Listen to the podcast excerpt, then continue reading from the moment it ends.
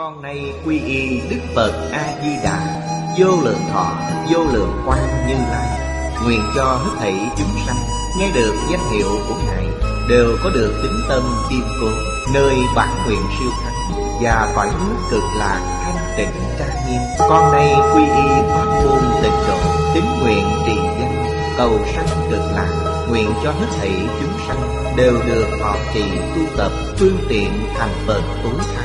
Con nay quy y Đức Quán Thế Âm Bồ Tát, Đức Đại Thế Chí Bồ Tát và Thanh Tịnh Đại Tài Chúng Bồ Tát, nguyện cho hết thảy chúng sanh đều phát Bồ Đề Tâm, sanh về Cực Lạc, nhập Thanh Tịnh chúng, chóng thành Phật đạo. Tịnh Độ Đại Kinh giải diễn nghĩa, chủ giảng lão pháp sư Tịnh Không, chuyển ngữ Minh Tuệ, biên tập Nguyên Tâm. Thời gian ngày hai mươi sáu tháng tám năm hai nghìn không trăm mười một, địa điểm Phật Đà Giáo dục Hiệp hội Hồng Kông, tập năm trăm sáu mươi. Chư vị pháp sư, quý vị đồng học, mời ngồi. Mời xem Đại Thừa Vô Lượng Thọ Kim Giải, hàng thứ năm, trang bảy trăm ba mươi sáu, bắt đầu xem từ ở giữa. Như Kinh Kim Cương nói, xem từ đó. Trong Kinh Kim Cương có mấy câu: phàm có hình tướng đều là hư vọng, nếu thấy các tướng không phải tướng, tức đã thấy Như Lai. Những đoạn kinh đó chúng ta thường đọc, nhưng chúng ta không giác ngộ trong cảnh giới. Phật và Bồ Tát Pháp Thân có khác biệt gì với chúng ta? Trên thực tế không có chút sai biệt nào. Họ khác chúng ta là họ ứng dụng bốn câu này. Bốn câu đó là cảnh giới của họ, không phải là cảnh giới của chúng ta. Chúng ta hiểu rõ, thậm chí hiểu rất rõ, nhưng không ứng dụng. Ứng dụng được là Bồ Tát Pháp Thân. Cảnh giới thấp nhất cũng là sơ trụ viên giáo, đã siêu diệt thập pháp giới. Không những siêu diệt lục đạo, siêu diệt lục đạo là A-la-hán, họ siêu diệt thập pháp giới. Nói cách khác, trong thập pháp giới, trên cả thanh văn, duyên giác, Bồ Tát, Phật biết chi, Phật trong thập pháp giới cũng không dùng được. Đều biết được, tin tưởng, họ hiểu rõ hơn chúng ta rất nhiều. Bây giờ là làm sao chúng ta phải ứng dụng được nó, biến thành cảnh giới của ta. Phàm có hình tượng là tất cả hiện tượng. Ngày nay khoa học gọi là hiện tượng vật chất, hiện tượng tinh thần, hiện tượng tự nhiên trong vũ trụ. Tất cả đó đều là tất cả tướng, tất cả đều hư vọng. Hư vọng là gì? Căn bản không có, căn bản không tồn tại. Nhà khoa học Phổ Lãng khác người Đức cho thấy. Quý vị xem báo cáo nghiên cứu ông ấy. Ông nói căn cứ nghiên cứu nguyên tử mười mấy năm của ông, chắc chắn trên thế giới này trên cơ bản không có vật chất tồn tại. Đấy là lời của ông. Ông chỉ nói hiện tượng vật chất, còn hiện tượng tinh thần, hiện tượng tự nhiên không bao gồm trong đó, cũng không tồn tại. Vật chất từ đâu mà có? Vật chất từ hiện tượng tinh thần biến đổi thành. Điều này ông ta biết. Hiện tượng tinh thần từ đâu mà có? Ông ta không thể biết. Nhưng ông nói khá hay. Hiện tượng tinh thần hình như từ không sinh ra có. Chúng ta có thể hiểu lời đó, chúng ta có thể đồng ý với cách nói của ông.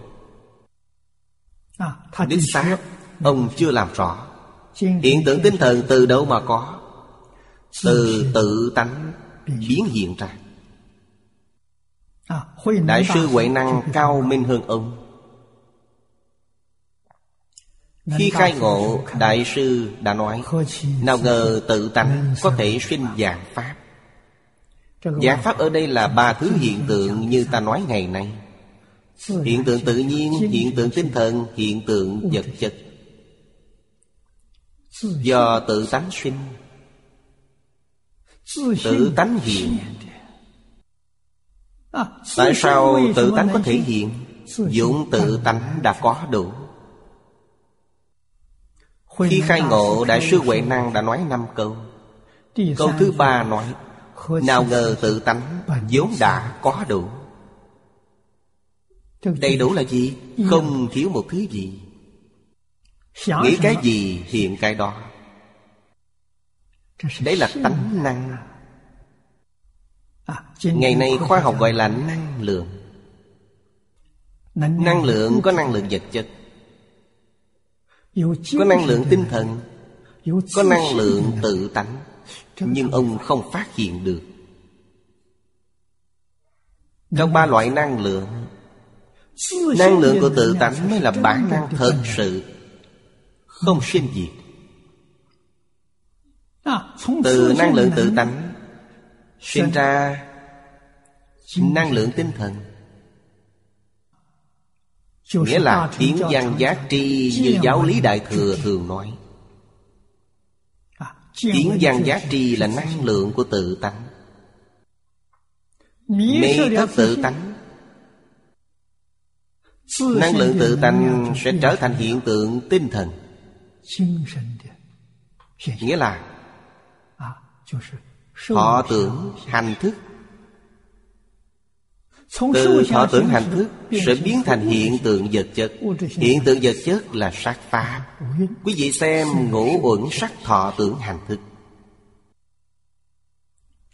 Hiện tượng vật chất nhỏ nhất.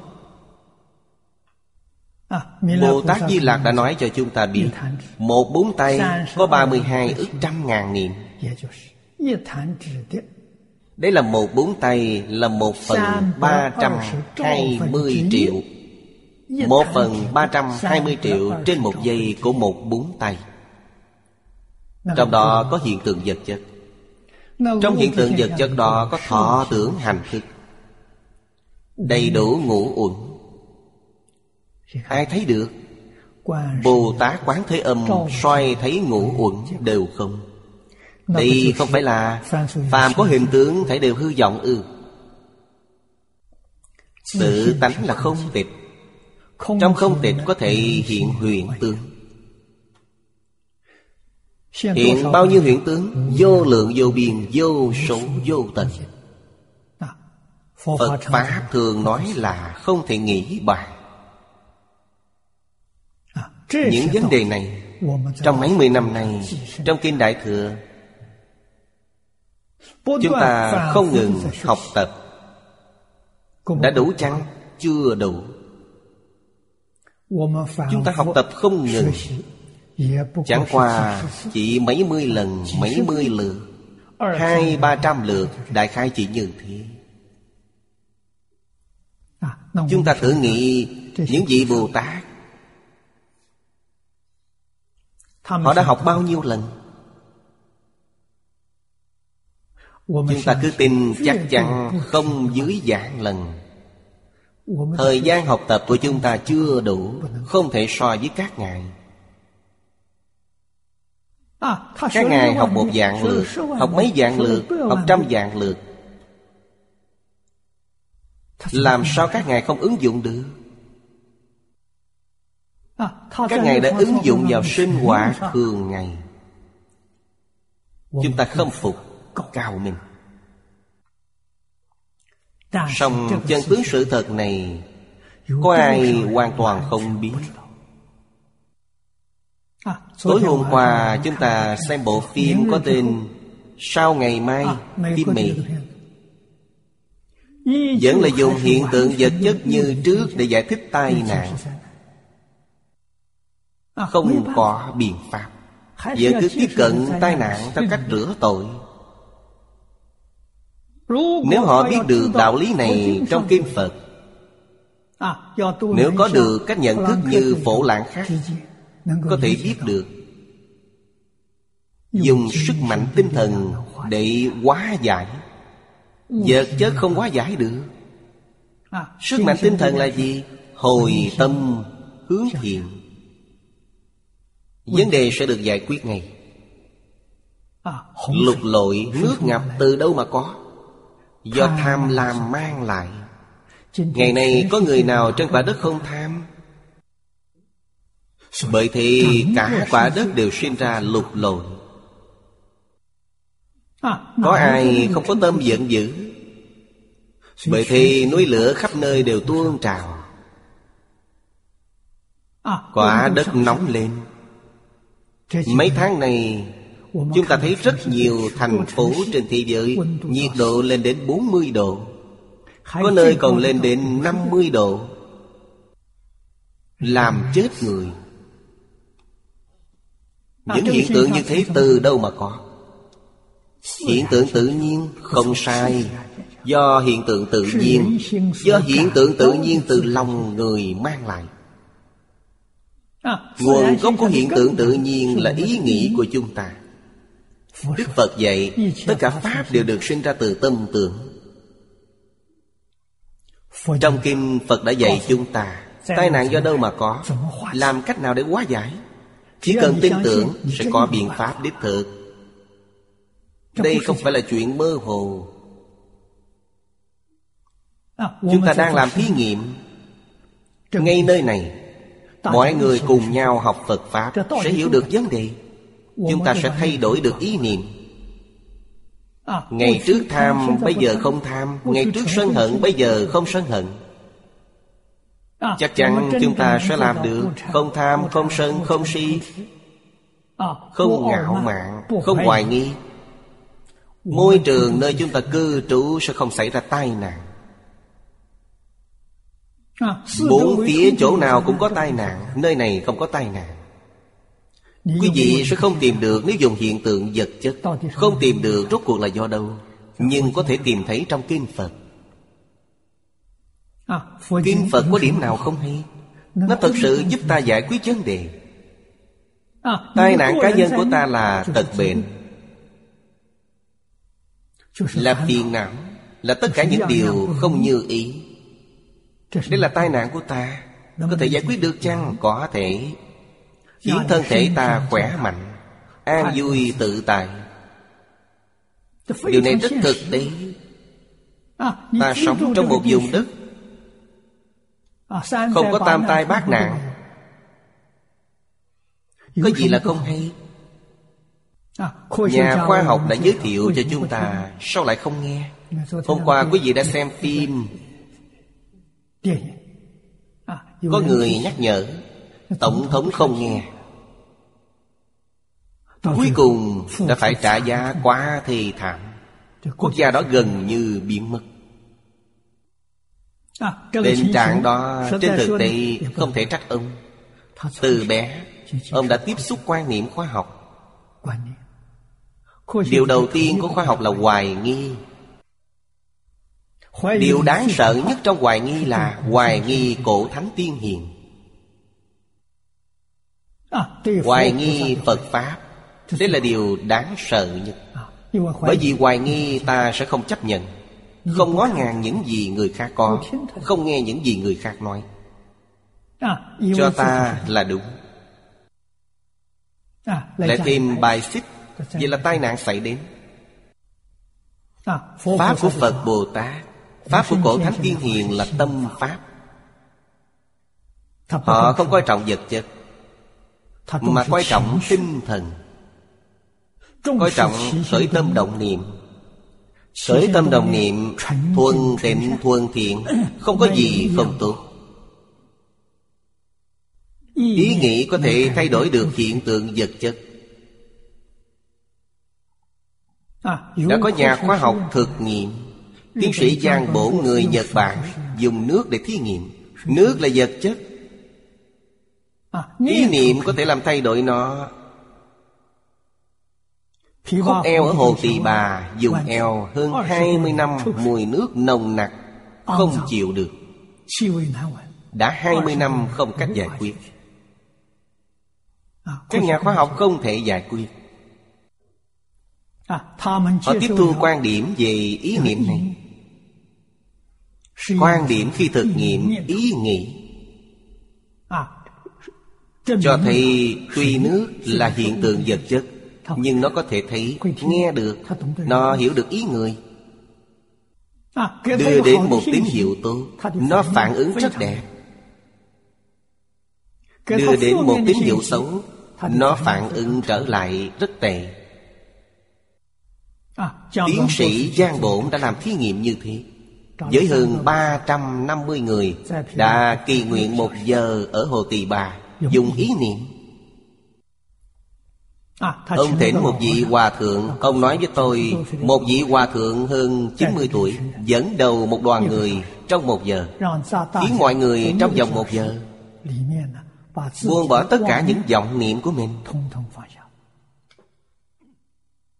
để tâm mình trở lại thanh tịnh.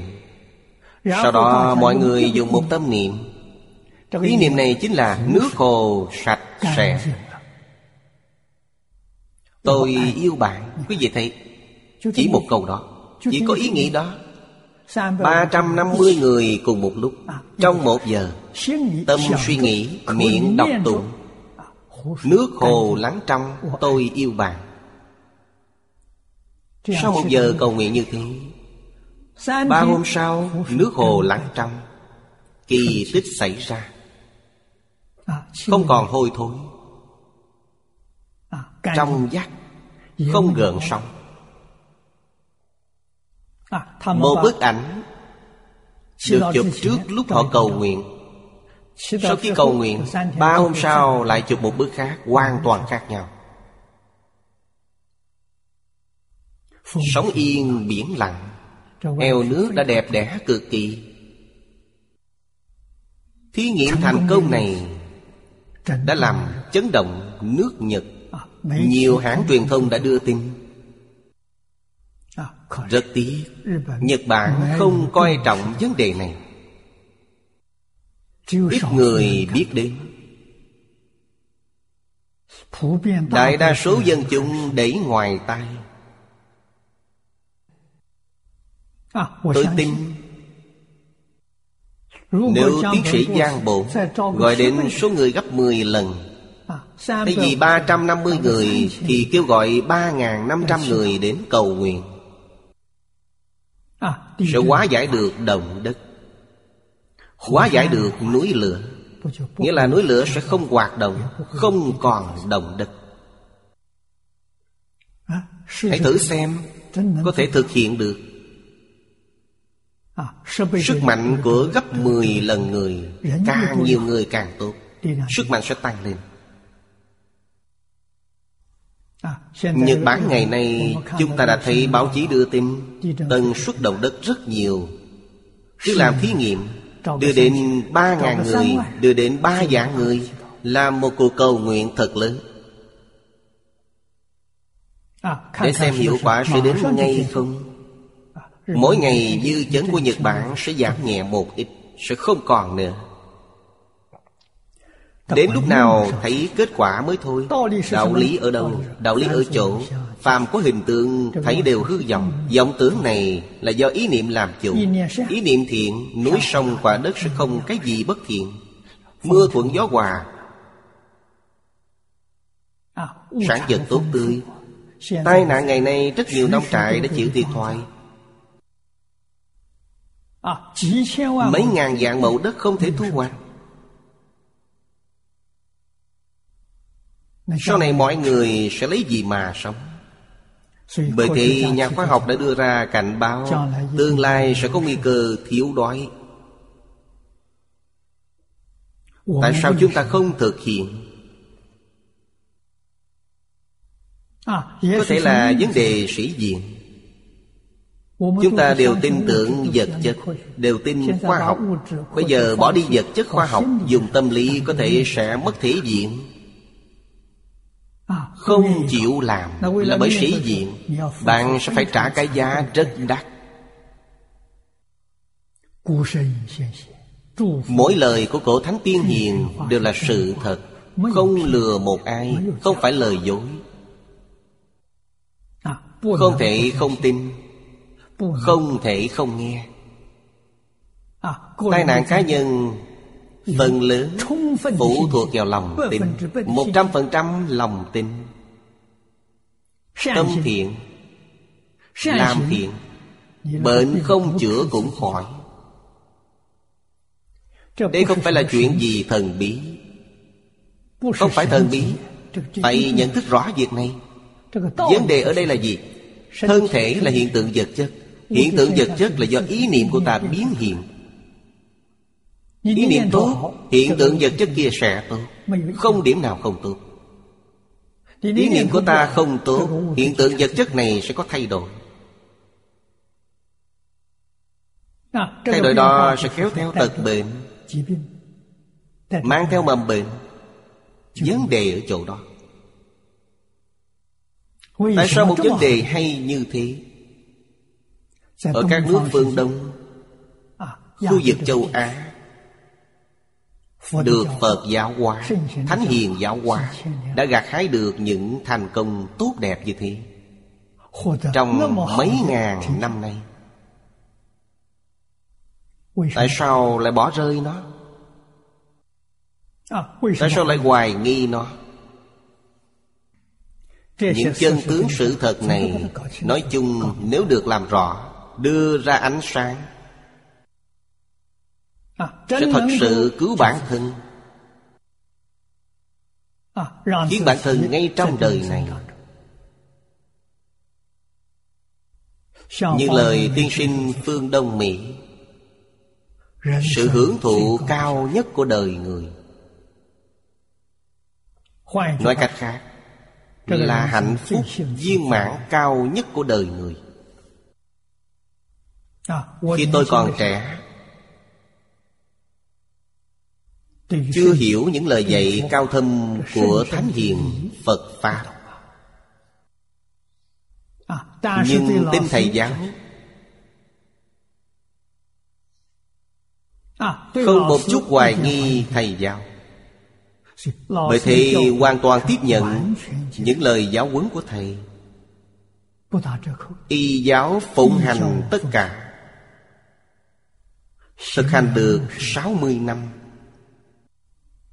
Tôi bắt đầu học từ năm hai mươi sáu tuổi, đến nay vừa tròn sáu mươi năm, thực hiện tất cả những lời dạy của thầy. Tôi cảm ơn, cảm ơn thầy giáo. Trong đời này còn có thể ngay trong đời này vẫn hưởng thụ những điều tốt đẹp nhất của cuộc đời. Hoan hỷ. Nếu tôi hoài nghi những lời của thầy, không hoàn toàn tiếp nhận, tiếp nhận một ít, phần lớn hoài nghi, đời này sẽ không như thế này, sẽ sống khổ sống sợ, lại còn mang tật bệnh. Rất mừng khi còn bé, bố mẹ đã dạy tôn sư trọng đạo, song thân đã dạy tôi điều đó. Suốt đời chúng tôi tôn sư trọng đạo, nghe những lời giáo huấn của thầy, đời này đã được thoải mái, được hưởng thụ. Đôi lúc duyên chưa chín mùi, khi giúp người khác, đấy chính là việc của họ. Tâm niệm giúp đỡ của chúng tôi là thật, không phải đãi bôi. Với chúng tôi, vấn đề này không cần phải tốn nhiều công sức như thế, công đức cũng đã viên mãn. Điều này được Kinh Lăng Nghiêm nói, phát ý đã thành, công đức tròn đầy. Tôi thật sự phát tâm, không phải không làm, chưa có duyên làm. Duyên chưa chín mùi, Bởi thì công đức tròn đầy. Nếu duyên đã chín mùi, bản thân vẫn còn lo nghĩ, vẫn quyết tâm hết sức để làm. Duyên không chín mùi, công đức tròn đầy, không cần lo nghĩ, không ra sức. Sao không phải là chuyện tốt? Đó là chuyện rất tốt. Thế gian có chuyện nào tốt hơn? Chúng ta đã hưởng được. Với tôi sáu mươi năm nay, mỗi năm đều nâng cảnh giới của mình lên. Đây là niềm vui rất lớn. Như lời Khổng Tử nói, học rồi thực hành, đấy không phải vui sao?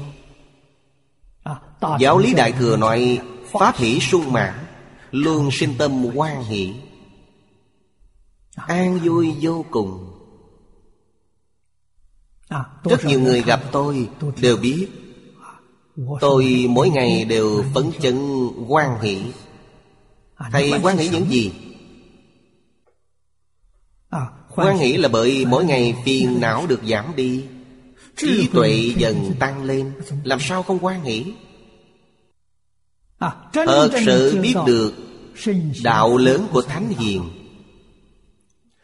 Phật Bồ Tát là tự tánh mà có.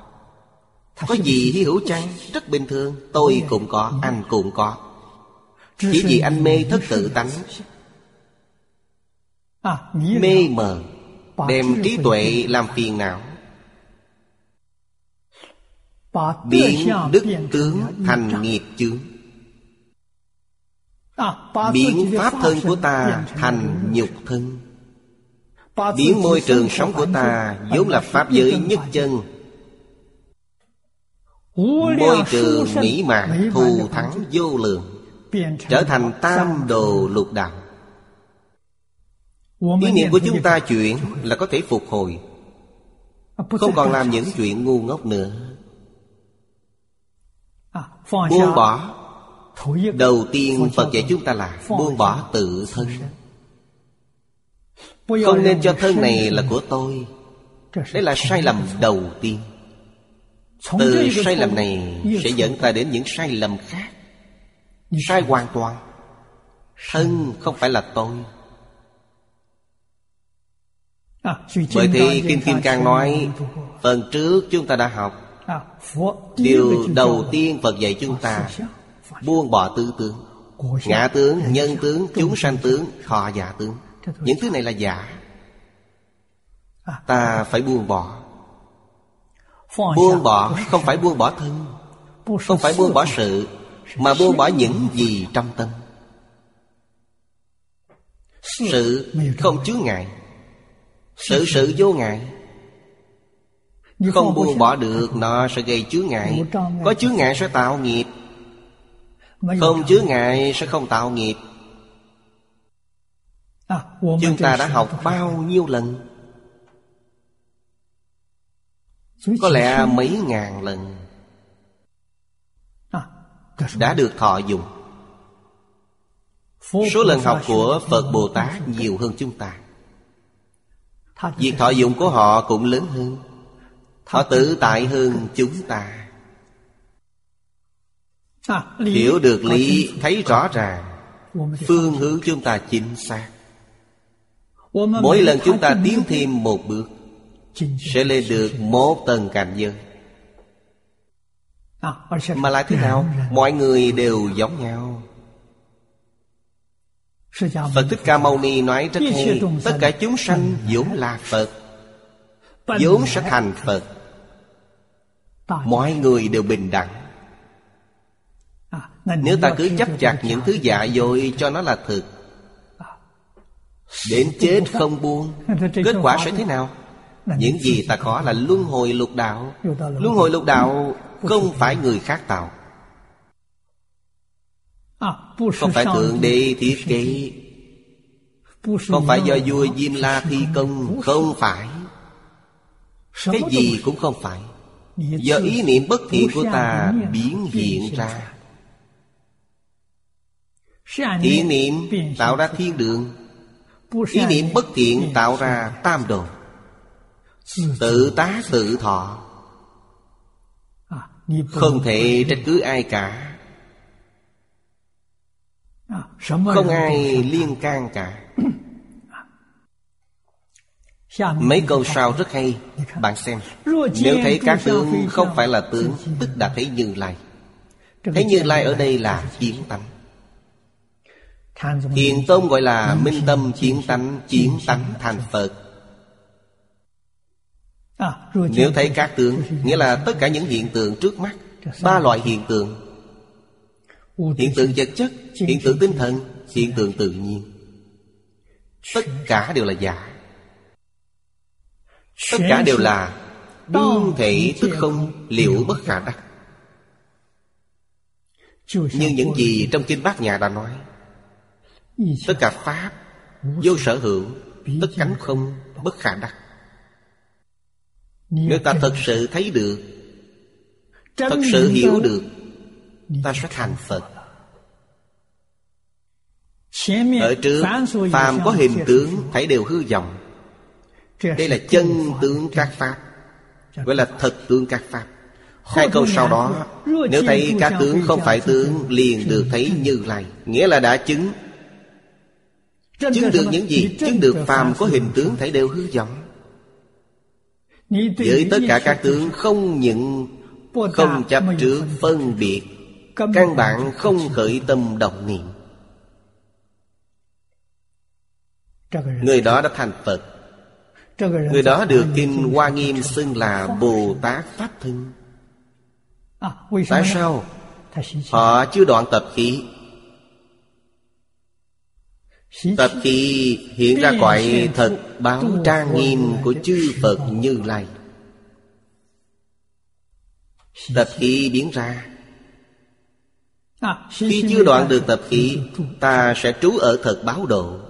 Trong thật báo độ, như những gì kinh đã dạy, chúng ta là Bồ Tát bất thoái chuyển. Đấy không phải do Phật A Di Đà gia trì, tự ta thân chứng.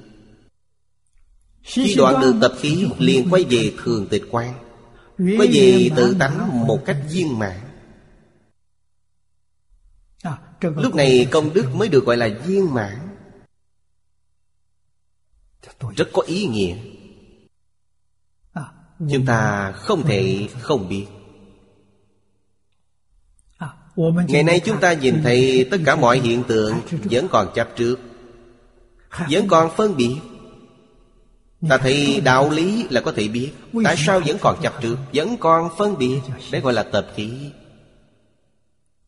Tập khí quá nặng, tập khí quá dày,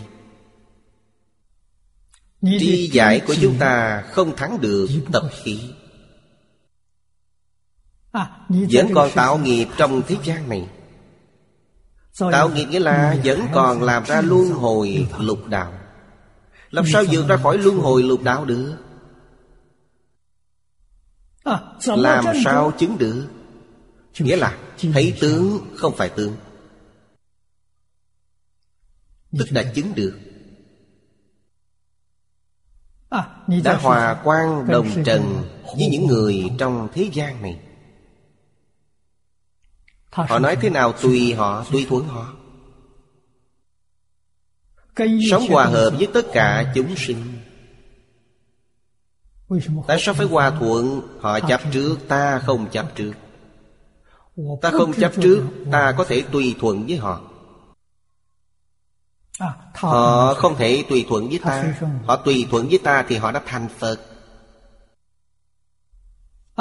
Tất cả ta đều tùy thuận họ, không để lại gì trong tâm ý. Tại sao? Buông bỏ tất cả, không để lại một chút gì trong lòng. Tâm sạch sẽ, không còn tỳ vết. Đề kinh đã nói thanh tịnh bình đẳng giác. Tâm của ta mãi mãi thanh tịnh bình đẳng giác, có thể tùy thuận mọi người, tùy thuận người khác, nhưng không giấy bẩn. Nghĩa là không bị họ làm ô nhiễm. Đấy gọi là công phu. Lâu dần ta sẽ ảnh hưởng họ, Họ không ảnh hưởng chúng ta. Họ ảnh hưởng ta, ta sẽ thoái chuyển, ta sẽ quay lại.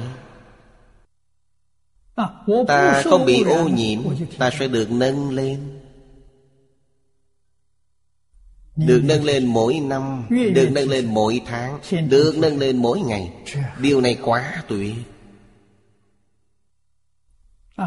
Vấn đề này không ai có thể quấy nhiễu quý vị.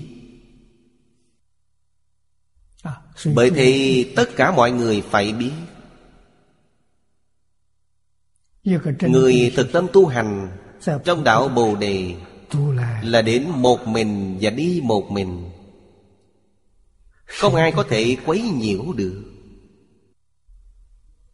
Tám tướng thành đạo của Phật Thích Ca Mâu Ni, tiểu thừa có hàng ma. Hàng ma có ý nghĩa thế nào? Nghĩa là không bị quấy nhiễu. Dùng những gì để quấy nhiễu? Bày trước mắt ta tiếng thơm lợi dưỡng, ngũ dục lục trần, tài sắc danh thực thùy. Quý vị có động tâm chăng? Động tâm là bị quấy nhiễu. Không động tâm là đã thành tựu. Không động tâm là Phật Bồ Tát. Động tâm thì ta vẫn là phàm phu. Không động tâm không những thoát ly lục đạo, mà thoát ly luôn thập pháp giới. Nếu động tâm không những không ra khỏi luân hồi lục đạo, còn không ra khỏi dục giới. Tam giới trong lục đạo, dục giới, sắc giới, vô sắc giới. Hai giới trên ta không quá phần, chỉ quanh quẩn trong dục giới. Tại sao? Họ không nhìn thấu, không thể hiểu được chân tướng sự thật. Vì thế hiểu được chân tướng sự thật là quan trọng nhất. Lúc đó mới giúp ta buông bỏ. Buông bỏ đối với kinh giáo của Phật Bồ Tát, ta mới thật sự thấy được rõ ràng, mới thật sự nghe hiểu. Nếu không thể buông bỏ, đấy là chướng ngại. Chướng ngại những gì? Chướng ngại không thể nhìn thấy, chướng ngại không thể nghe được. Chỉ có thể gieo được hạt giống Phật Pháp trong A Lại Gia, lợi ích chỉ được bấy nhiêu. Đến lúc nào mới được độ, được thành thục? Đấy chính là đời sau, không biết thời gian dài bao nhiêu. Bởi thế bốn câu trong Kinh Kim Cang với người tu học Đại Thừa rất quan trọng. Lại lìa tất cả các tướng được gọi là chư Phật. Trong kinh văn ở trước dùng Như Lai để chỉ chư Phật. Dùng Như Lai là từ trên tánh mà nói, minh tâm kiến tánh. Dùng Phật là từ trên tướng mà nói. Chứng quả vị Bồ Tát Pháp Thân, Đại sư Thiên Thai gọi là phân chứng tức Phật. Quý vị là Phật chính thức, không phải Phật giả. Nhưng tuy là Phật thật, nhưng chưa viên mãn. Tại sao chưa viên mãn? Tập khí vô thủy vô minh vẫn chưa đoạn hết. Bốn mươi mốt vị thứ đều là vấn đề này. Bởi thì họ luôn sống ở cõi thật báo trang nghiêm. Đây là giai tầng cao nhất về sự tướng. Đây chính là thế giới cực lạc. Những gì người xưa tưởng tượng về Đại Đồng, cách trị Đại Đồng là thế giới cực lạc. Tuy thời gian sống rất dài, ba đại A Tăng kỳ kiếp nhưng không phiền não, không lo nghĩ, không bị lôi kéo. Quý vị thấy an vui, tự tại bao nhiêu. Nhưng trong thời gian đó, tất cả đều đang học tập. Tại sao thế giới cực lạc tốt như thế? Bây giờ chúng ta đã hiểu. Chưa bao giờ thôi giảng kinh, chưa bao giờ ngưng học tập. Giảng sinh là đi học, thành Phật là tốt nghiệp. Thời gian từ khi đi học đến lúc tốt nghiệp không lúc nào ngưng học tập. Bởi thì tiến bộ của họ rất nhanh. Tuổi thọ từ đâu mà có? Tuổi thọ được sinh từ tâm tưởng. Phải hiểu được đạo lý này. Tại sao tuổi thọ của chúng ta trên thế gian này lại ngắn? Cũng được sinh ra từ tâm tưởng. Chúng ta không có tâm tưởng trường thọ, đều nghĩ có người làm sao có thể sống đến một trăm tuổi. Khẳng định ta sống không đến một trăm. Tâm bạn nghĩ như thế. Cư dân thế giới cực lạ không nghĩ vô lượng thọ, không nghĩ tuổi thọ. Bởi thế tuổi thọ của họ vô lượng, được sinh ra từ tâm tưởng. Chúng ta cũng nghĩ tuổi thọ chúng ta vô lượng, có được chăng? Không được. Tại sao không được? Ta tạo nghiệp. Tạo nghiệp sẽ chịu nghiệp báo. Tâm tưởng đương nhiên có thể làm chủ, nhưng sức mạnh của nghiệp cũng rất lớn. Trong giáo lý Đại Thừa, Đức Phật dạy tâm, Phật, chúng sinh, cả ba đều bình đẳng. Tâm, Phật, chúng sinh bình đẳng về sức mạnh, không khác nhau. Tâm chúng ta là ý niệm, những lời dạy của chư Phật cùng với nghiệp của chúng ta. Nếu sức mạnh của tâm chúng ta nổi lên cùng lúc với sức mạnh của Phật, sẽ vượt qua được. Sức mạnh của tâm chúng ta nếu nổi lên cùng lúc với sức mạnh của nghiệp, thế là rắc rối, hoàn toàn bị sự chi phối của nghiệp lực, không thể làm chủ được. Vì vậy ta phải nghĩ thật kỹ đạo lý này. Khi đã nghĩ xong, đó là chân, không phải giả. Tâm tưởng của chúng ta, tâm Phật chúng sanh đều giống nhau. Nhất định chúng ta phải kết hợp với Phật, không được kết hợp với nghiệp lực chúng sinh. Đời này sẽ rất an lạc, rất thù thắng. Thầy Phương đã nói, hưởng thụ cao nhất của đời người, lìa tất cả tướng, không khởi tâm, không động niệm, nghĩa là lìa. Trong tất cả tướng, cảnh giới Phật, cảnh giới Bồ Tát, cảnh giới Nhị Thừa, cảnh giới chư thiên, cảnh giới của người và tam đồ, không khởi tâm, không động niệm trong tất cả cảnh giới. Đấy gọi là lìa tất cả tướng. Không phải không tiếp xúc. Quý vị nói không tiếp xúc, xa lìa. Vào núi sâu tìm một hang động để tu hành, có được chăng? Vẫn chưa lìa. Hang núi kia cũng là tướng, núi sâu kia cũng là tướng. Ta có thể lìa được chăng? Không thể lìa được.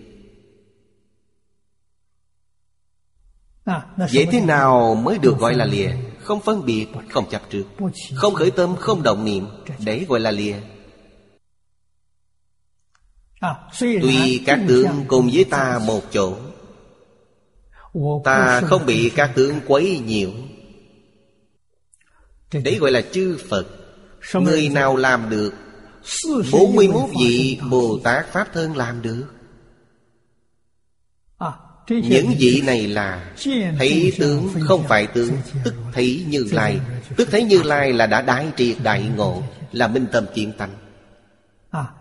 Thấy Như Lai là thấy tánh. Bốn mươi mốt vị thứ này là lìa tất cả các tướng.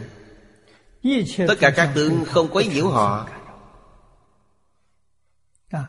Những người tu hành chúng ta biết điều này. Thế nào gọi là công phu? Không bị ngoại cảnh quấy nhiễu gọi là công phu. Khi ngoại cảnh quá mặt, phản ứng quấy nhiễu là gì? Hỉ nộ ai lạc ái ác dục. Đấy là phản ứng. Ta bị nó quấy nhiễu.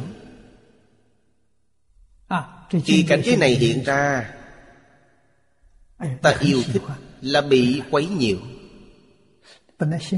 Tâm giống như nước, như như bất động, làm sao lại bị gợn sóng? Vì đã yêu thích hoặc ghét bỏ nó, lại bị nó quấy nhiễu. Hỉ nộ ai lạc được gọi là thất tình. Nghĩa là khi ta bị quấy nhiễu, chắc chắn nổi lên tác dụng của bảy loại này. Hỉ nộ ai là bi ai, yêu thương nó, đau lòng. Là cảm thấy vui thích, hoặc lo lắng, lo nghĩ. Hỉ nộ ai là ái ác dục. Chỉ cần nổi lên những phản ứng đó, liền chấp trước thụ tướng. Đây là hiện tượng gì? Đây là dấu hiệu của lục đạo. Bởi thế có thất tình ngũ dục, ta sẽ không ra được luân hồi lục đạo. Giáng sinh thế giới Tây Phương Cực Lạc, trong giây phút cuối cùng, sát na niệm Phật để giảng sinh đó, không có thất tình ngũ dục, thật sự được giảng sanh. Nếu vào giây phút đó tuy tâm cũng niệm Phật nhưng vẫn còn vướng bận, quý vị đi không dứt. Người niệm Phật không thể không hiểu điều này. Mục tiêu duy nhất của người niệm Phật chúng ta là mong cầu giảng sinh. Bây giờ với tất cả các tướng, chúng ta phải làm nhạc nó. Vấn đề này rất quan trọng. Nghĩa là với chấp trước thủ tướng càng lúc càng nhạt. Khi đi chúng ta mới thật sự buông bỏ. Nếu với tất cả các tướng vẫn còn quyến luyến, đến lúc gần mất, Phật không thể đến. Tại sao? Tình chấp quá nặng. Tình chấp là chướng ngại. Đoạn được tình chấp mới cảm ứng được giới Phật. Bởi khi Phật đến tiếp dẫn, nhất niệm đó là tâm thanh tịnh, ta sẽ giảng sanh. Nếu tâm nhất niệm đó ô nhiễm sẽ đi không được. Đây chính là người niệm Phật nhiều, người giảng sinh rất ít. Không có chướng ngại, sẽ đi một cách tự tại. Công phu rèn luyện của họ đã thành thục, có nghĩa là họ thật sự buông bỏ. Ở trước tôi đã nói với quý vị, đó là ở San Francisco. Phu nhân ông Cam nói với tôi, chồng của bà là Cam Lệ Sơn, là một danh tướng thời kháng chiến. Tôi biết ông đã từng lãnh đạo quân đội. Khi mất được truy tặng thượng tướng. Người vợ về già sống ở San Francisco. Bà nói với tôi, bạn của bà đó là một bà lão niệm Phật. Giảng sinh tự tại, ngồi mà giảng sinh. Những đồ tang, con cái, dâu rể, cháu chắc, bà tự may. Nghĩa là bà đã lo xong hậu sự, lo chu tất, để con cái của bà không phải lo nghĩ. Ở nước ngoài bà không cho ai hay, khi nào đi cũng không biết. Sáng hôm sau mới phát hiện bà đã đi. Thật sự buông bỏ. Bà đã thấy chư tướng không phải tướng, không còn một chút tình chấp. Quý vị xem, chuẩn bị chu đáo mọi thứ hậu sự, chuẩn bị rất chu đáo. Rất cô đơn khi ở Mỹ. Điều này những người đã sống ở Mỹ hiểu rất rõ. Những người trẻ tuổi đều đi làm, người già ở nhà, có trẻ con phải giữ. Đứa lớn thì mang gửi trẻ, đưa đi học. Người già ở nhà một mình. Ở nhà một mình tốt nhất là niệm Phật, nhất tâm niệm Phật, không ai làm phiền. Nếu người già thấy quá tẻ nhà, quá đơn điệu, vậy không có cách nào. Người già thực tâm học Phật, đấy là nhân duyên thù thắng nhất để cầu giảng sinh. Con cái đưa họ đến Mỹ để trông nom nhà cửa. Tất nhiên có dụng ý của họ. Ở Mỹ rất khó tìm người giúp gì. Mẹ già đến Mỹ là để làm công. Bà cụ có trí tuệ, đây là cơ duyên tốt nhất để niệm Phật. Đây chính là sự hiếu thuận chân chính nhất của con cháu. Nhưng con cái không nghĩ như thế. Bà thành tựu, bà thật sự giảng sinh. Bởi thế bình thường nên buông bỏ. Bình thường không buông bỏ, lúc gần mất rất khó. Thời khắc lâm chung là lúc tử biệt sinh ly. Đây là việc cực kỳ đau khổ. Nỗi thống khổ y sẽ rơi vào tam ác đạo, không có phần trong thế giới cực lạc. Bởi thế nhất định phải hiểu được, trong lục đạo không có gì là thật. Giữa người với người nhất định được xem là gì? Tất cả chúng sinh vốn là Phật, mọi người là Phật. Bây giờ trở thành thế này là do gì? Do nghiệp báo. Nghiệp mỗi người không giống nhau. Khi ý niệm chúng ta thay đổi, vấn đề sẽ được giải quyết. Tâm bình đẳng quá mặt, toàn là Phật. Bạn chịu khổ một tí, nghiệp chướng của bạn nặng. Họ sống thoải mái hơn, nghiệp chướng họ nhẹ.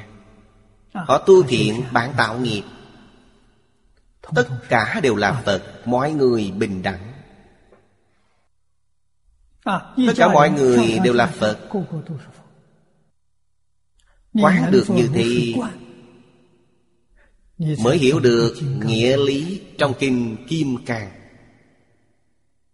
mới học được những gì trong Kinh Kim Cang, khiến nó khởi tác dụng trong sinh hoạt đời thường. Những thứ đều làm rõ trí tuệ vô tướng. Kinh nói, nếu dùng trí tuệ vô tướng trong cội công đức, cho đến mãi được giải thoát, tức vô ngã, vô nhân, vô chúng sinh, vô thọ giả trong Kinh Kim Cang. Tu tất cả pháp thiện, liền được diệu chỉ A Nậu Đa La Tam Miệu Tam Bồ Đề. Những câu này rất hay. Nếu dùng trí tuệ vô tướng, Vô tướng là gì? Nghĩa là như trước đã nói, nếu thấy các tướng không phải tướng, đấy chính là vô tướng. Đấy là trí tuệ. Không có trí tuệ làm sao ta nhận ra được? Phải nhìn như thế nào? Không phải nghĩ đó là chân tướng sự thật. Tất cả mọi hiện tượng trong vũ trụ đều là hiện tượng dao động. Tốc độ dao động đó nhanh thế nào?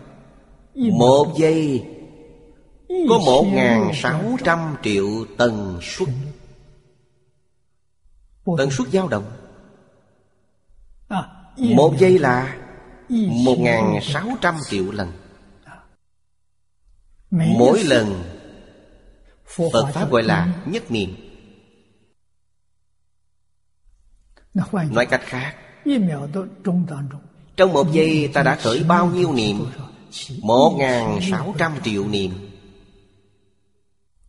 Gọi là phi tướng.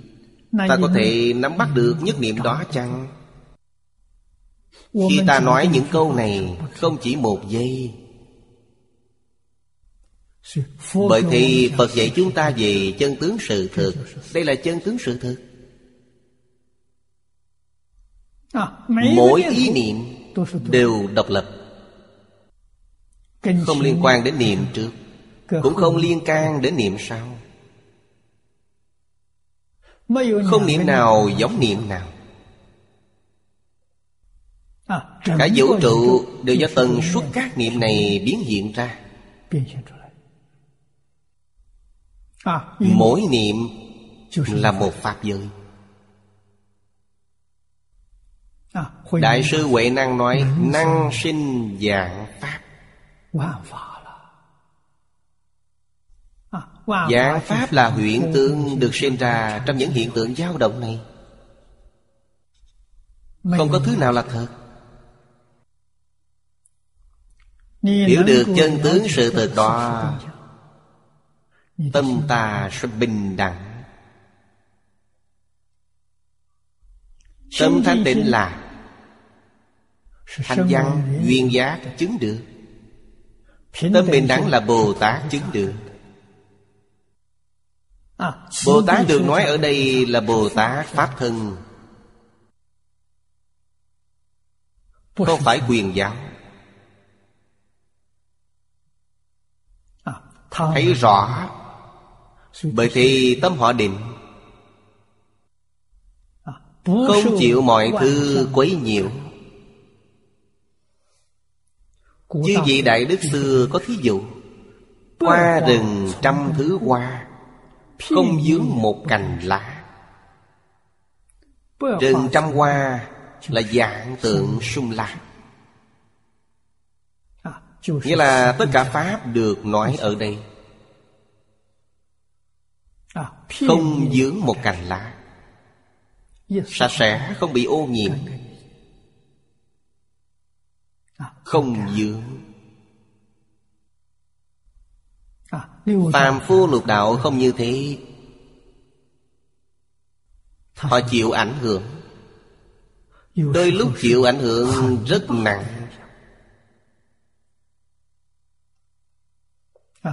Nhưng không biết ảnh hưởng đó là giả, không phải thật. Trong cội công đức, cội đức ở đây trong tịnh độ gọi là niệm Phật. Tại sao? Niệm Phật là đức trong tất cả đức. Một câu niệm Phật thật sự bao gồm công đức vô lượng vô biên của chư Phật Bồ Tát.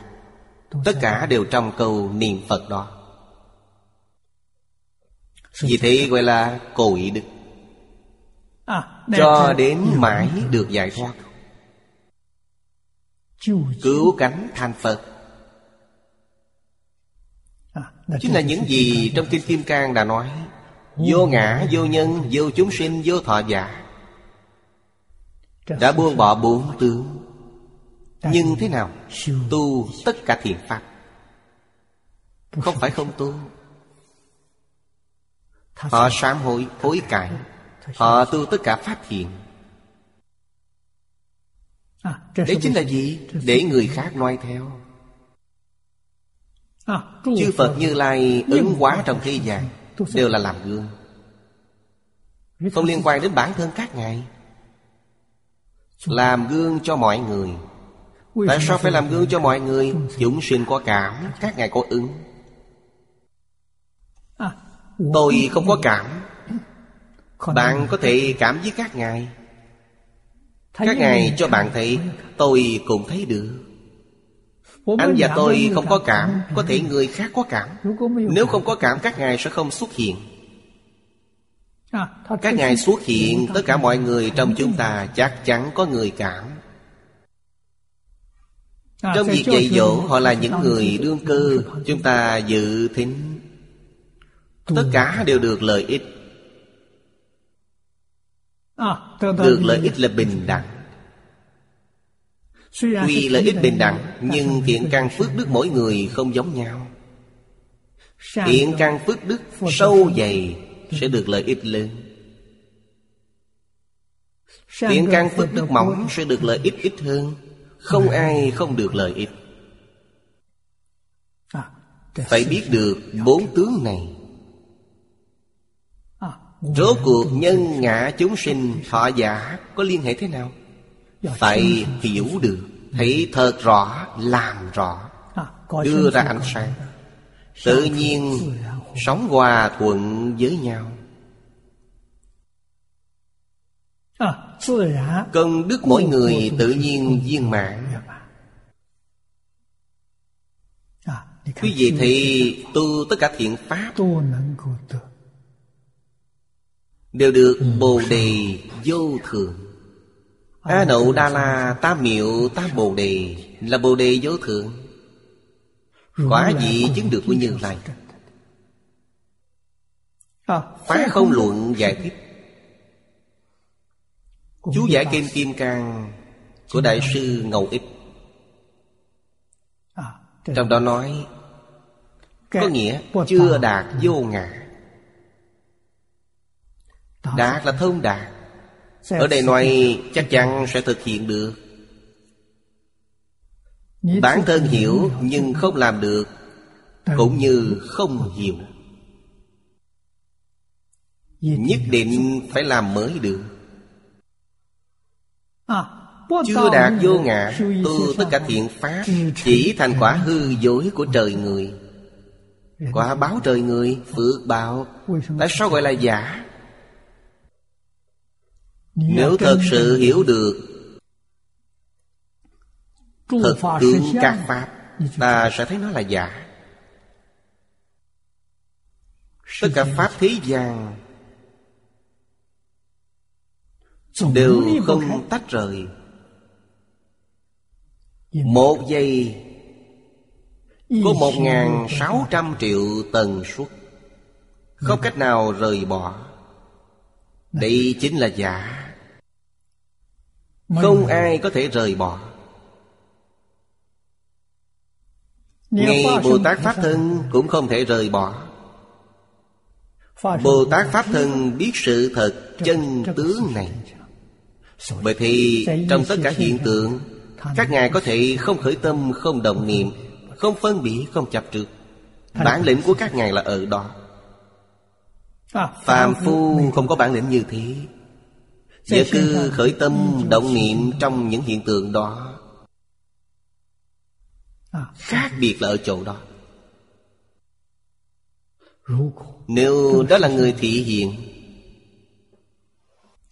là chư Phật Như Lai thị hiện. Chư Phật Như Lai không ở cõi thật báo, họ trú ở Thường Tịch Quang. Chư Phật Như Lai ở Thường Tịch Quang cùng đến, cũng thường đến nhân gian. Khi họ ứng hóa đến thế gian là tùy tâm chúng sinh mà biến hóa ra như thế. Về mặt hình thức, ta thấy họ giống phàm phu, rất khó nhận ra. Nhưng khác nhau về tâm, Tâm họ thanh tịnh, không nhiễm bụi trần. Quý vị thấy Phật Bồ Tát, khi họ nghe những chuyện không vui, giống như họ đang buồn bã. Khi gặp những chuyện vui, họ cũng hoan hỉ cười nói. Đấy là gì? Tùy duyên. Các bạn vui vẻ, tôi cũng vui vẻ. Các bạn vui, tôi không vui. Thấy lạ, bạn lại khởi tâm động niệm. Tất cả đều theo quý vị. Quý vị làm gì sẽ cùng làm theo bạn. Vậy thì cùng vui vẻ. Khi các bạn không có cảm xúc, các ngài thanh tịnh vô vi, không có gì cả. Đấy là bản lĩnh của các ngài. Hòa quang đồng trần, không chút vướng bụi. Chúng ta học Phật nói thật, nên học những điều này. Trong tự nhiếp pháp, đây gọi là gì? Đồng sự nhiếp. Việc này khi học kinh giáo, chúng ta thường chưa nói một cách sâu sắc. Tại sao? Sợ một số hiểu nhầm. Đồng sự, họ thích khiêu vũ, tốt, hôm nay theo họ đi vũ trường. Người ta không khởi tâm, không động niệm đi khiêu vũ. Bạn khởi tâm động niệm đi khiêu vũ, liền đọa địa ngục. Người ta quay về Thường Tịch Quang, không giống chúng ta. Khi người ta đang tạo tác, biết là không. Giảng pháp giải không, không giữ bụi trần. Ta không thể giả cứ cho là chân. Vấn đề thành lớn. Coi giả làm chân sẽ thế nào? Luân hồi lục đạo, tạo nghiệp tam ác đạo. Lý rất sâu. Rèn luyện trong cảnh giới là những ai? Đấy là bốn mươi mốt vị đại sĩ Pháp Thân. Họ đi vào cảnh giới đó. Vào cảnh giới đó còn đi vào lục đạo, vào thập Pháp giới để khảo nghiệm. Thật sự có khởi tâm động niệm chăng? Nếu không đúng, họ sẽ thoái chuyển. Họ là giả, không phải chân. Thật sự không khởi tâm động niệm, tập khí của họ dần dần biến mất. Họ đến để đào thải tập khí, mong tập khí đó nhanh chóng tiêu trừ. Thời gian dài nhất là ba đại A Tăng kỳ kiếp,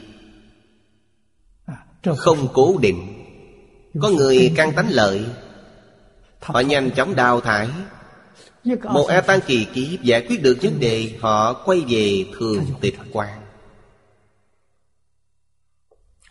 Chậm nhất là ba đại A Tăng kỳ kiếp, giống như sinh biên địa. Quay đầu chậm nhất là năm trăm năm, nhanh nhất có thể ba ngày, năm ngày. Khi sinh tâm hổ thẹn, biết sai, tôi đã sai, họ liền rời bỏ. Bởi thế kinh nói ba A Tăng kỳ kiếp, năm trăm năm là hạn mức. Đây là hạn mức thấp nhất. Chắc chắn họ sẽ tỉnh ngộ. Phần tiếp theo, không tu tất cả thiện pháp, chỉ chứng ngã không, chỉ thành tiểu quả nhị thừa. Đây là không tu thiện pháp. Đó chính là A-la-hán, Bích Chi Phật. Họ rất ít có tâm lợi ích tất cả mọi người. Tâm tự lợi khá nặng, chỉ cầu tự lợi. Lợi tha chỉ là ăn theo, chủ yêu tự lợi. Đây là tiểu thừa, tâm lượng hẹp. Người của đại thừa không như thế. Tất cả đều nghĩ đến mọi người, không nghĩ cho mình. Bởi thì tâm lượng lớn. Lượng lớn, phước lớn. Người lượng lớn sẽ chứng quả lớn, người lượng nhỏ sẽ chứng quả nhỏ. Nếu trong Kinh giáo Đại Thừa họ hiểu sai, làm sai, cho rằng ngã pháp đều không. Ngã pháp thật sự đều không. Nhưng thế nào? Làm nhiều ác pháp. Họ làm đủ sát đạo dâm vọng. Tại sao? Giảng pháp dạy không, nhân quả cũng không. Làm theo bản năng, muốn gì làm đó. Loại này là giống ngục xiển đề. Xiển đề là không có thiện căn. Ngục là địa ngục, nơi họ đến trong tương lai là địa ngục A Tỳ, địa ngục vô gián. Loại người này gọi là phá bỏ nhân quả. Thiện pháp ác pháp đều là không, bất khả đắc, thật sự không nắm giữ. Nhưng ta xem Pháp Thân Bồ Tát vẫn đoạn ác tu thiện. Tại sao? Đoạn ác là tiêu trừ nghiệp chướng. Khi chưa giác ngộ, tạo bao nhiêu nghiệp trong thời quá khứ, cần tiêu trừ chăng? Biết làm thiện, hành thiện là chuyện tốt, là công đức thành tựu. Hành thiện đoạn ác, nhưng không dính tướng phân biệt, đều là công đức. Nếu lúc ta không làm, công đức sẽ không còn. Phật A Di Đà xây dựng thế giới Cực Lạc phương Tây vẫn còn dùng năm kiếp tu hành. Tu gì trong năm kiếp? Không phải đoạn ác tu thiện ư? Dùng công đức đó để thành tựu, thành tựu thế giới Cực Lạc. Nếu Ngài không có công đức đó, thế giới Cực Lạc từ đâu mà có? Mọi người phải hiểu được vấn đề này. Công đức đoạn ác tu thiện cuối cùng từ đâu mà có? Trên thực tế, phần mình rất ít, phần lớn là từ chúng sinh. Rất nhiều chúng sinh nhìn thấy. Quý vị là tấm gương của mọi người, điển hình của mọi người. Mọi người học theo quý vị. Người học theo càng đông, công đức ta càng lớn. Thời gian học càng dài, công đức ta càng bền lâu. Từ đấy mà có. Chúng ta cứ nghĩ công đức Phật Thích Ca Mâu Ni lớn như thế. Cách chúng ta, theo cách nói của người Trung Quốc, là ba nghìn không trăm ba mươi tám năm. Để lại từng đó kinh điển lưu hành khắp thế giới. Bao nhiêu người đang học tập. Những thứ đó đã làm nên công đức của Ngài. Thời gian dài như thế, bao nhiêu người học tập như thế đều nhận được lợi ích, đều là công đức của Ngài. Bây giờ chúng ta mới hiểu được việc nào tốt, chuyện nào xấu. Ác là những hành vi xấu, ý niệm không tốt. Hai câu ở đây nói rất hay. Cho rằng ngã pháp đều không, làm càng chuyện xấu. Đấy là tấm gương xấu. Quý vị có sức ảnh hưởng khi đang ở thế gian, hoặc giàu có, hoặc sang trọng, hoặc một giáo thọ có tiếng, hoặc như ngày nay thường nói những ngôi sao nổi tiếng. Nhiều người học theo. Nếu quý vị làm tấm gương xấu, mọi người học theo, học những điều xấu, quý vị đọa vào địa ngục A Tỳ. Người học càng nhiều, thời gian học theo càng dài, tội quý vị càng nặng. Nếu như làm những việc tốt, tấm gương tốt, Người học quý vị nhiều, thời gian học dài, quý vị sẽ được hưởng phước trời, phước báo lớn, thời gian càng dài. Bởi thì phải luôn luôn biết rằng chúng ta có sức ảnh hưởng bao nhiêu. Ảnh hưởng của ta là chính diện hay phản diện, quan hệ này rất lớn, không thể không biết. Duy chỉ dùng vô ngã tu tất cả thiện pháp, mới được gọi là vô sở trụ nhi sinh kỳ tâm. Kinh Kim Cang nói ưng vô sở trụ nhi sinh kỳ tâm. Lục tổ Thiền Tông Đại sư Huệ Năng đời nhà Đường đã khai ngộ từ câu nói này. Ngũ tổ Hoàng Nhận giảng Đại Ý Kinh Kim Cang cho ngài, khi giảng đến ưng vô sở trụ nhi sanh kỳ tâm, quả nhiên đại ngộ, nghĩa là kiến tánh. Kiến tánh là thế gì? Phần trước đã nói, thấy các tướng không phải tướng, tức thị Như Lai. Đại sư Huệ Năng đã thấy tánh trong câu nói đó, thật sự đã thấy không tướng của các tướng. Ngài đã thấy Như Lai. Câu sau đó nhi sanh kỳ tâm, đấy là đại từ đại bi. Sinh tâm gì? Sinh tâm phổ độ tất cả chúng sinh khổ nạn, ta liền được Bồ Đề vô thượng. Khi phát tâm này liền chứng Bồ Đề vô thượng. Bồ Đề vô thượng là trí tuệ, trí tuệ viên mãn, không một chút trở ngại. Từ đây có thể biết sở dĩ trí tuệ viên mãn bị chướng ngại, bị thứ gì chướng ngại? Tâm lượng nhỏ nhoi của ta chướng ngại, chỉ lo cho mình, không nghĩ người khác, ngăn trở trí tuệ của ta, không cho lộ rõ. Ngược lại, cái ta không có, tất cả đều vì chúng sinh, trí tuệ tự tánh lập tức hiện ra. Đấy là điều người xưa nói lượng lớn phước lớn. Chúng ta thêm vào lượng lớn tuệ lớn,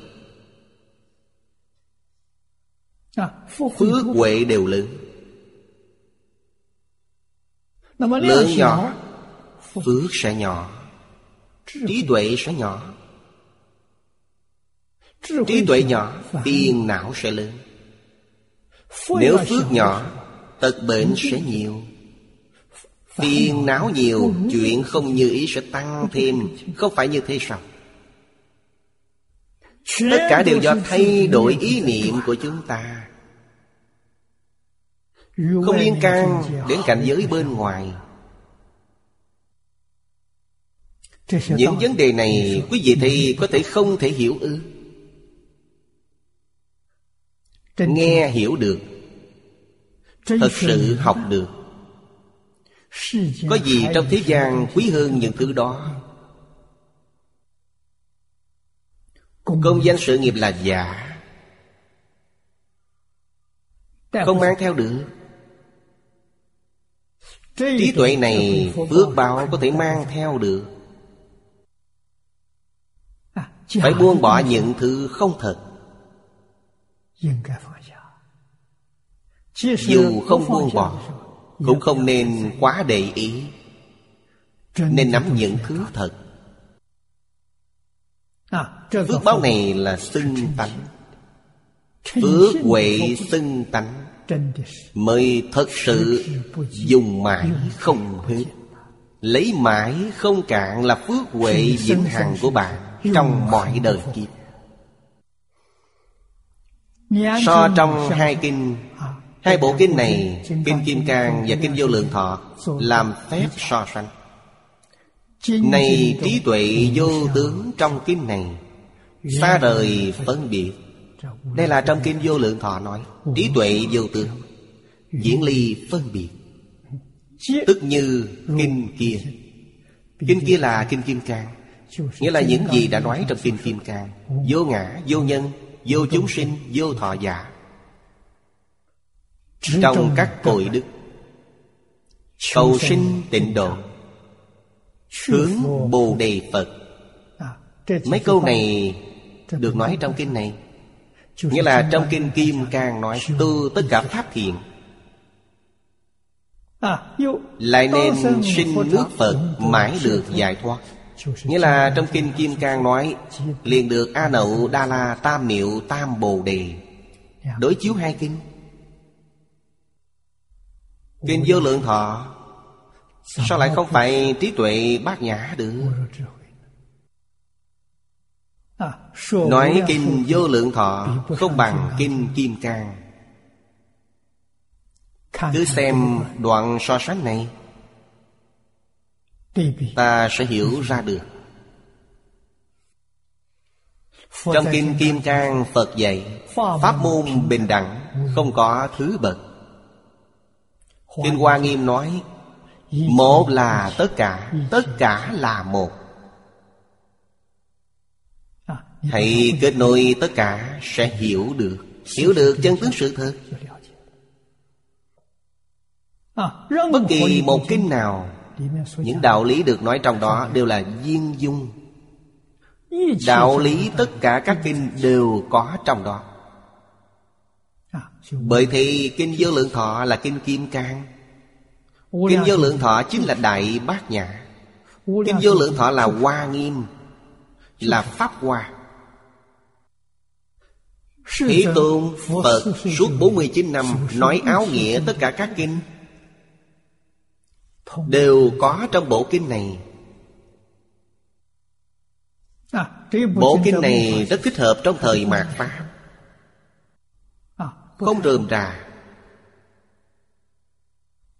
ai cũng thích học. Quá rộng, mọi người không theo được. Quá đơn giản, mọi người sẽ coi thường. Mức độ vừa phải, không nhiều không ít. Tịnh Tông có năm kinh một luận. Trong tám tông phái, trong tám tông phái Đại Thừa, mức độ nó ít nhất. Gộp cả năm kinh một luận thành một cuốn, chắc không dày hơn cuốn này. Nó không dày thế này. Tất cả kinh luận Tịnh Tông đều gói gọn trong này. Bởi thì pháp môn này có thể lưu truyền chín ngàn năm mạt Pháp, có lý của nó. Nội dung trong đó là tất cả kinh điển Thế Tôn nói trong bốn mươi chín năm. Có nghĩa là thu gọn lại trong một bộ này, đặc biệt là bộ chú giải, rõ ràng hơn, cụ thể hơn. Khiến ta thích thú tìm hiểu. Có người phê bình tôi, trách tôi, nói tôi chỉ hoàng dương tịnh độ, không hoàng dương những tông khác, hình như coi thường, coi khinh. Tôi hoàng dương tông này đã mang đến rất nhiều phiền toái.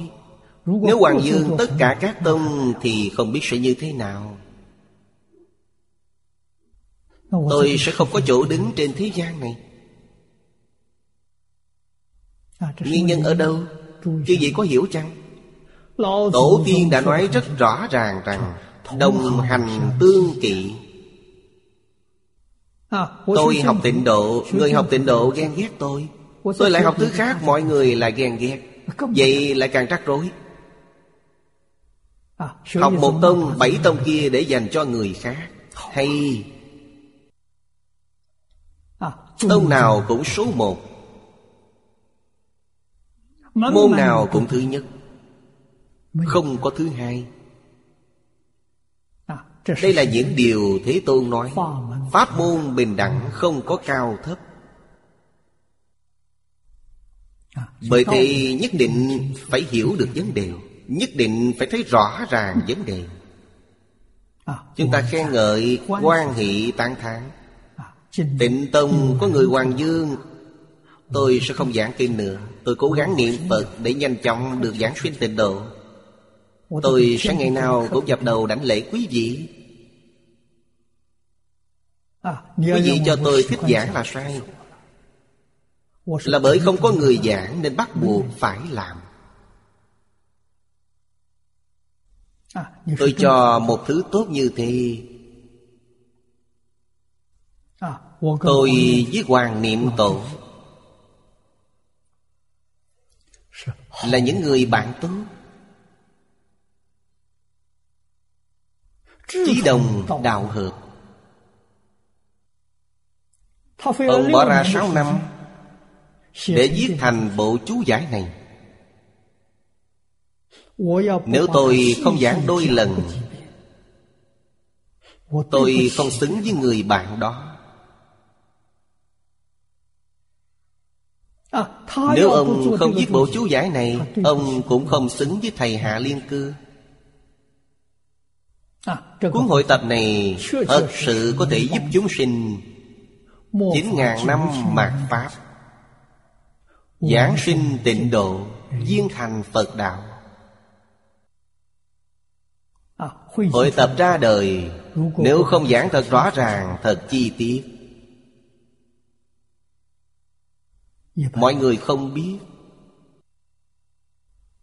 Bởi thì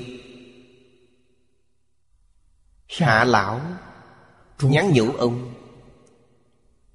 Bởi khi Hạ Liên Cư giảng kinh này, ông đã nghe mấy lần, bảo ông viết bộ chú giải về kinh này. Tôi chưa gặp Hạ Liên Cư. Hoàng Niệm Tổ may mắn hơn, khi về già chúng tôi gặp nhau. Những việc này ai biết? Không nhiều người biết, nhưng người phê bình rất đông. Phần lớn người phê bình là mặt trái, rất ít người khen ngợi.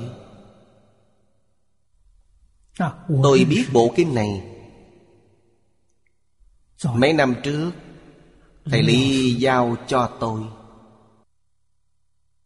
Ông đưa bộ chú bên lề về bộ kinh này mà trước đây ông chú cho tôi. Bộ kinh này chưa chú thích, tự tay viết một bộ chú giải và đưa bạn đó cho tôi. Tôi hiểu những chú thích của ông. Lúc đó tôi phát tâm giảng bộ kinh này, tôi hoan hỷ. Lúc bấy giờ quản trưởng họ hàng đã năm mươi, sinh nhật lần thứ năm mươi của bà. Bà phát tâm in ba nghìn bản kinh này. Tôi đến Đài Trung thưa lại với thầy. Thầy ngăn tôi không được. Con không nên giảng bộ kinh này, con quá trẻ, chưa đủ kinh nghiệm. Giảng kinh này nếu có ai phê bình, con không chống đỡ nổi. Bởi thì khi ở Đài Bắc, tạm thời chuyển sang giảng kinh Lăng Nghiêm. Mãi đến lúc thầy Lý giảng sinh, cuốn này nằm trong tay tôi. Rất nhiều người vẫn chưa được thấy. Tôi in một dạng bản cuốn này, lưu hành nước ngoài. Thấy cuốn này ai cũng hoan hỷ. Tôi in là bản khước chú của thầy Lý. Lúc bấy giờ tôi đang ở Mỹ, rất nhiều người đồng học muốn tôi giảng. Vì thế lần đầu tiên tôi giảng bộ kinh này, lần thứ hai cũng giảng tại Mỹ. Giảng một lần tại Vancouver, một lần tại San Francisco. Bắt đầu từ những nơi đó, ai nghe cũng hoan hỷ. Vậy thì Kinh Vô Lượng Thọ được triển khai như thế. Tôi không thống kê số lượng kinh in ra. Tôi tính ít nhất hai ba trăm vạn bản, ít nhất, được lưu hành trên toàn thế giới. Đây là cách tính kỹ lưỡng nhất. Người nghe kinh rất nhiều, mọi người rất hoan hỷ khi nghe kinh này. Lần này Tết Thanh Minh năm ngoái, tôi ngưng giảng kinh Hoa Nghiêm để giảng kinh này, giảng chú giải này. Tại sao? Tần suất tai nạn quá dày. Kinh này, chú giải này lợi cả âm dương, giúp chúng ta thay đổi cách nghĩ, bỏ ác làm lành, cái tà quy chánh, ngay thẳng tâm niệm, có thể hóa giải tai nạn. Lần giảng này dự tính một nghìn hai trăm giờ, khoảng chừng đó. Lần này giảng xong, lần thứ hai lại giảng bộ kinh này, thay đổi cách thức một chút. Tôi học kinh Vô Lượng Thọ khi chưa quen Hoàng Niệm Tổ, tôi đã làm một đại cương về bộ kinh này. Đại cương phân chia rất chi tiết. Bởi thì khi giảng xong lần này, tôi dùng đại kinh khoa giải, nghĩa là chia từng đoạn, không giống cách chia của Hoàng cư sĩ, rõ ràng hơn, rất dễ hiểu. Vẫn dùng chú thích của lão cư sĩ, khoa chú. Đại kinh khoa giải vẫn dùng cách giải thích của ông, nghĩa là sắp đặt làm mới lại, để thứ tự những đoạn này được rõ ràng hơn.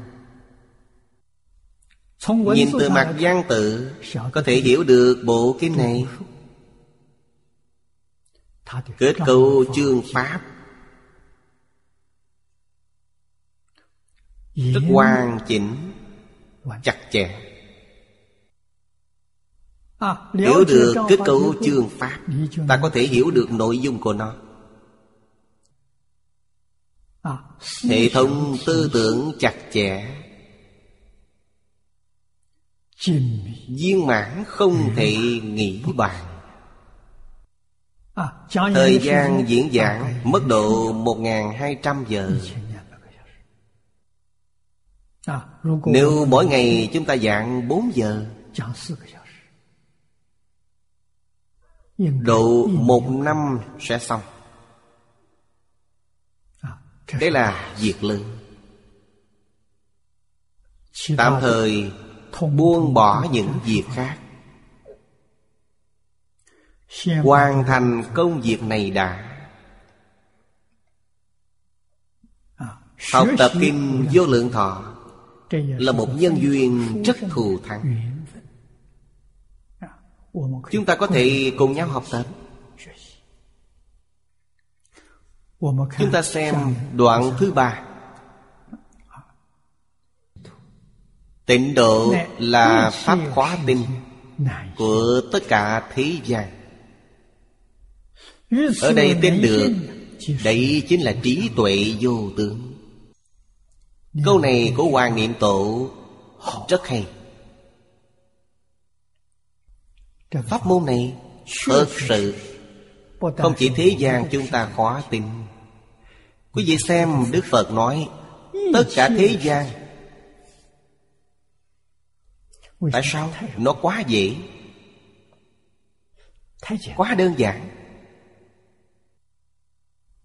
Thật sự muốn cầu sinh thế giới cực lạc, thân cận Phật A Di Đà,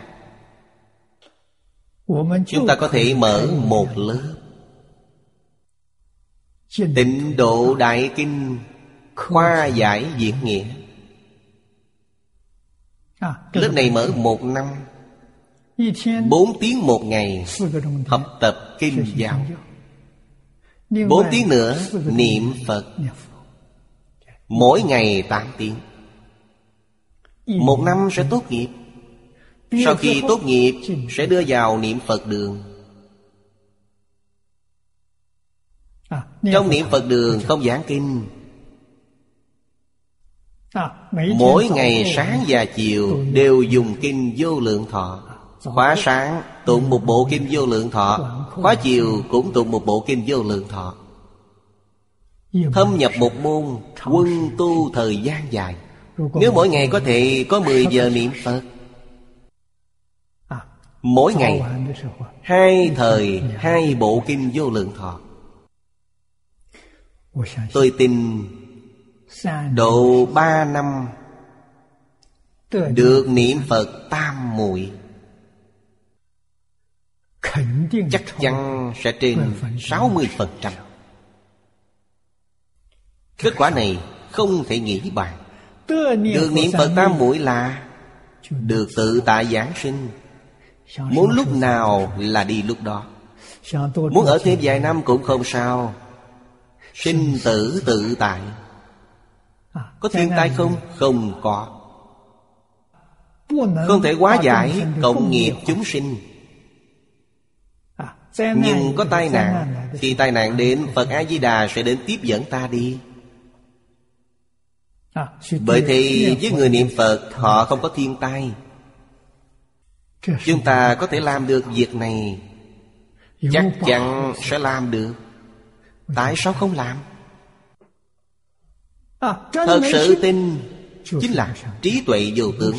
Trí tuệ vô tướng là trí tuệ vốn sẵn trong tự tánh.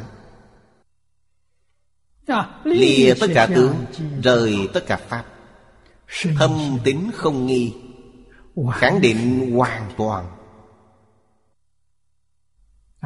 Trí tuệ chân thật. Kinh này nói ba thứ chân thật: rốt ráo chân thật, trí tuệ chân thật, lợi ích chân thật. Như Kinh Kim Cang nói, người nghe chương cú cho đến người nhất niệm sinh tịnh tịnh, là các chúng sinh không còn ngã tướng, nhân tướng, chúng sanh tướng, thọ giả tướng. Nếu họ còn trước tướng, họ sẽ không tin. Không còn trước tướng, họ nghe là tin. Nghe liền sinh tín tâm thanh tịnh. Thời gian hôm nay đã hết, chúng ta học đến đây. Nam mô A Di Đà Phật. Nguyện đem công đức này hồi hướng bốn ân và ba cõi, nguyện khắp pháp giới các chúng sanh đồng sanh cực lạc thành Phật đạo. Chúng Phật tử đạo tràng Tịnh Độ. Nam mô A Di Đà Phật.